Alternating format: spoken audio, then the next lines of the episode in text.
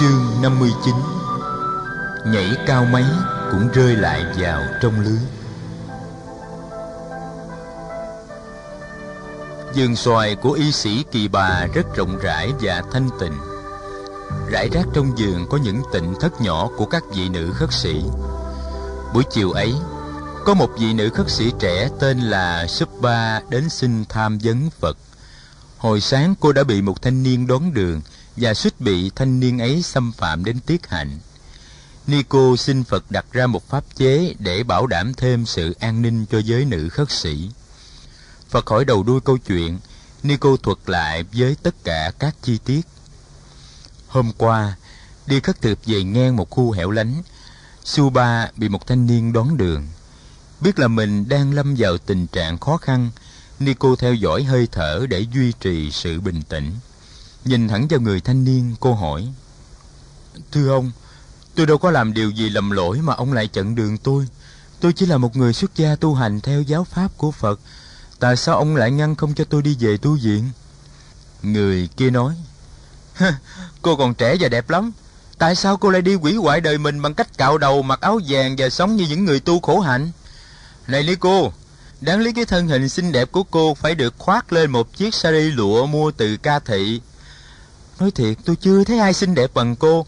Tôi muốn cho cô nếm mùi dục lạc của thân xác. Cô đi với tôi đi. Suba vẫn bình tĩnh. Ông đừng có nói bậy. Người tu hành đã quyết tìm niềm vui nơi cuộc sống giải thoát và giác ngộ. Năm thứ dục lạc chỉ đưa tới tội lỗi và khổ đau. Ông hãy tránh đường cho tôi đi. Tôi sẽ rất cảm ơn sự hiểu biết của ông. Người thanh niên kia nói, Cô có hai con mắt rất đẹp. Tôi chưa từng thấy người đàn bà nào có đôi mắt đẹp như cô. Tôi giả gì mà để cô đi? Thôi, hãy đi với tôi đi. Và người thanh niên đưa tay ra định nắm lấy cô. Suba lùi lại một bước, Cô nói. Này ông kia, Ông đừng chạm tới tôi. Ông đừng chạm tới một người tu phạm hạnh. Tôi đã chán ngán đời sống dục vọng và hận thù, Cho nên tôi muốn đi tu. Ông nói tôi có hai con mắt đẹp. Thôi được rồi, Để tôi móc hai con mắt của tôi đưa cho ông. Thà rằng tôi mù còn hơn là để ông chạm tới. Suba nói với một giọng cương quyết. Người thanh niên kia nao núng. Anh ta biết vị Nico này có thể nói và làm ngay. Anh ta lùi lại một bước. Suba tấn công thêm. Ông đừng vì dục vọng mà tạo nên tội ác. Ông không biết Đức vua Tần Bà Sa La đã ra lệnh trừng phạt nặng nề những kẻ phạm pháp hay sao? Chính tôi, tôi đã chứng kiến những tội phạm bị hành xử nếu như ông không tỉnh táo, nếu ông xâm phạm tới phạm hạnh và sinh mạng của tôi, ông cũng sẽ bị bắt và hành xử như những tội phạm ấy. Người thanh niên tỉnh ngộ, anh ta hình dung ra được cảnh khổ do dục vọng điên cuồng gây ra. Anh ta tránh sang một bên đường cho Suba đi, rồi anh ta nói giọng theo. Tôi xin lỗi sư cô, tôi xin lỗi, tôi chúc sư cô tu hành cho tới khi thành đạt. Suba đi thẳng, không ngoái nhìn trở lại, lòng dặn lòng sẽ về trình lên Phật trường hợp mình. Sau khi nghe kể chuyện, Phật khen ngợi niềm quả cảm và sự thông minh của nữ khất sĩ Suba. Người nói, Người con gái đi một mình nơi vắng vẻ thì nguy hiểm lắm. Đó là một trong những lý do tại sao ngày xưa tôi đã ngần ngại chưa muốn cho nữ giới xuất gia. Này Suba, từ hôm nay trở đi, Đi đâu vị nữ khất sĩ cũng không được đi một mình. Lội qua một dòng sông, Đi vào thôn xóm, Băng qua một cánh đồng hay một khu rừng Vị nữ khất sĩ không được đi một mình. Ngủ cũng vậy, Trong tu viện, Trong tịnh xá, Trong thôn làng hay dưới gốc cây, Người nữ khất sĩ không được ngủ một mình. Phải ngủ với một vị nữ khất sĩ khác Để có thể bảo vệ cho nhau. Rồi Phật quay lại nói với thầy Ananda Ananda Thầy nên ghi nhớ điều này và yêu cầu các vị lãnh đạo ni chúng đưa điều này vào giới luật của các vị nữ khất sĩ.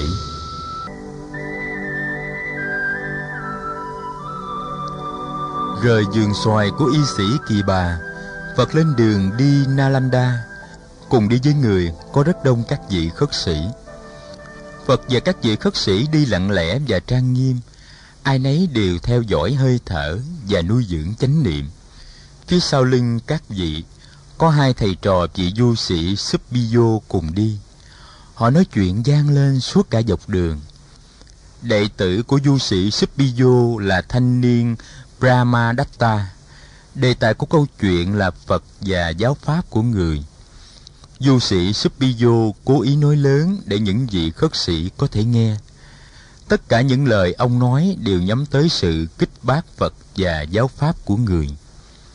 Trong khi đó, thì lạ thay, thanh niên Brahmadatta lại hết lòng binh vực cho Phật và cho giáo pháp của người. Brahmadatta dùng những lý luận và hình ảnh rất khéo léo để tán dương Phật và giáo pháp của người.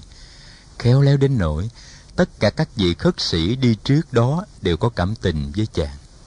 Chiều hôm ấy, Phật ghé vào nghỉ đêm ở Ambalathika. Ambalathika là một khu vườn rừng rất xum xuê và tốt đẹp, chỗ nghỉ mát của gia đình hoàng gia. Vua Tần Bà Sa La đã ngỏ ý là các vị tu sĩ của bất cứ giáo phái nào nếu cần sử dụng Ambalathika thì đều có quyền sử dụng để nghỉ ngơi. Đêm đó, hai thầy trò du sĩ Supiyo cũng nghỉ đêm tại đấy. Sáng hôm sau, các thầy khất sĩ bàn tán với nhau về thái độ hôm qua của hai thầy trò vị du sĩ. Phật nghe được những câu bàn tán ấy, người bảo: "Này các thầy, khi nghe người ta công kích tôi, phỉ bán tôi, công kích và phỉ bán giáo pháp và giáo đoàn khất sĩ, các thầy đừng buồn, các thầy đừng xin lòng công phẫn, tức tối hay phiền muộn. Điều ấy có hại cho các thầy." Khi nghe người ta khen ngợi tôi, khen ngợi giáo pháp và giáo đoàn khất sĩ, các thầy cũng không nên mừng rỡ, thích thú và mãn ý.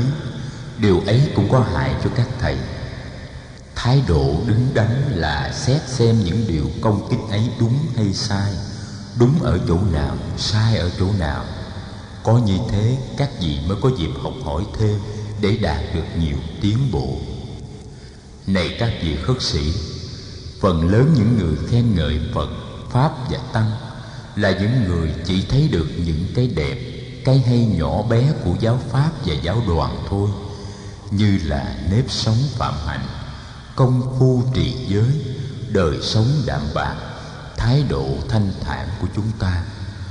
Số người thấy được cái cao siêu mầu nhiệm nhất của giáo pháp mà đem lời ca ngợi thì rất ít tôi muốn nói đến trí tuệ thực chứng của đạo giác ngộ. Trí tuệ này siêu diệu, mỹ diệu, màu nhiệm, vượt khỏi tầm tư duy và ngôn ngữ của người thường. Thấy được, hiểu được và chứng được trí tuệ ấy mới có thể biết và thấy được giá trị thật của đạo giải thoát. Này các vị khất sĩ, trong thế gian có bao nhiêu chủ thuyết và bao nhiêu luận chấp người ta không ngớt công kích và cãi vã nhau vì sự khác biệt của những chủ thuyết và luận chấp ấy. Các vị khất sĩ, như tôi đã thấy và đã nghe, đã có ít nhất là 60 luận chấp làm căn bản cho hàng ngàn chủ thuyết. Hiện giờ có mặt trong các giới tư tưởng và tôn giáo. Các vị nên biết rằng, trước cái thấy của đạo giác ngộ giải thoát, tất cả 62 luận chấp ấy đều có những chỗ kẹt đều có những chỗ sai lầm.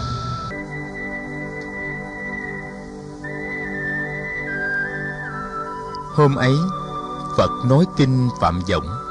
Người phân tích nội dung của cả 62 luận chấp và vạch ra những sai lầm của các luận chấp này. Có 18 luận chấp về quá khứ, bốn chủ trương thuyết thường trú, bốn chủ trương thuyết vừa thường trú vừa vô thường, bốn chủ trương thuyết hữu biên và vô biên. Bốn chủ trương thuyết ngụy biện và hai chủ trương thuyết không có nhân quả. Có 44 luận chấp về tương lai. 16 chủ trương là còn tri giác sau khi chết. 8 chủ trương là không còn tri giác sau khi chết. 8 chủ trương là không phải còn cũng không phải không còn tri giác sau khi chết. bảy chủ trương thuyết đoạn diệt và năm chủ trương thuyết hiện tại là Niết Bàn.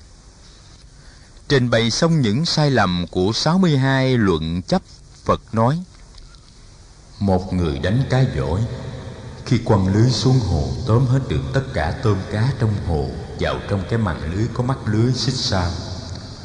ông ta nhìn những con tôm con cá đang cố nhảy lên cao để rồi lại để rơi mình vào trong lưới và nói dù các ngươi nhảy cao đến mấy, các ngươi cũng vẫn còn nằm trong lưới của ta.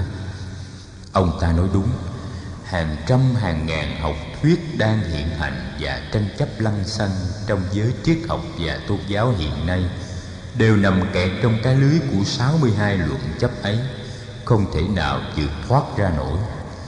Các vị khất sĩ, đừng đi vào trong cái lưới mê hồn ấy để mất hết thì giờ và cơ hội tu tập đạo giải thoát đừng đi vào cái lưới của sự hí luận. Này các vị khất sĩ, tất cả những luận chấp kia đều phát sinh do sự lừa gạt của tri giác và của cảm thọ. Vì không tu tập chánh niệm, vì không quán chiếu nên người ta không biết được chân tướng của tri giác và cảm thọ. Do đó, đã bị tri giác và cảm thọ lừa gạt. Nếu thấy được nguồn gốc và bản chất của tri giác và cảm thọ người ta sẽ thấy được tự tính vô thường và duyên sinh của sự vật. Người ta sẽ không bị vướng vào lưới tham ái, lo âu và sợ hãi.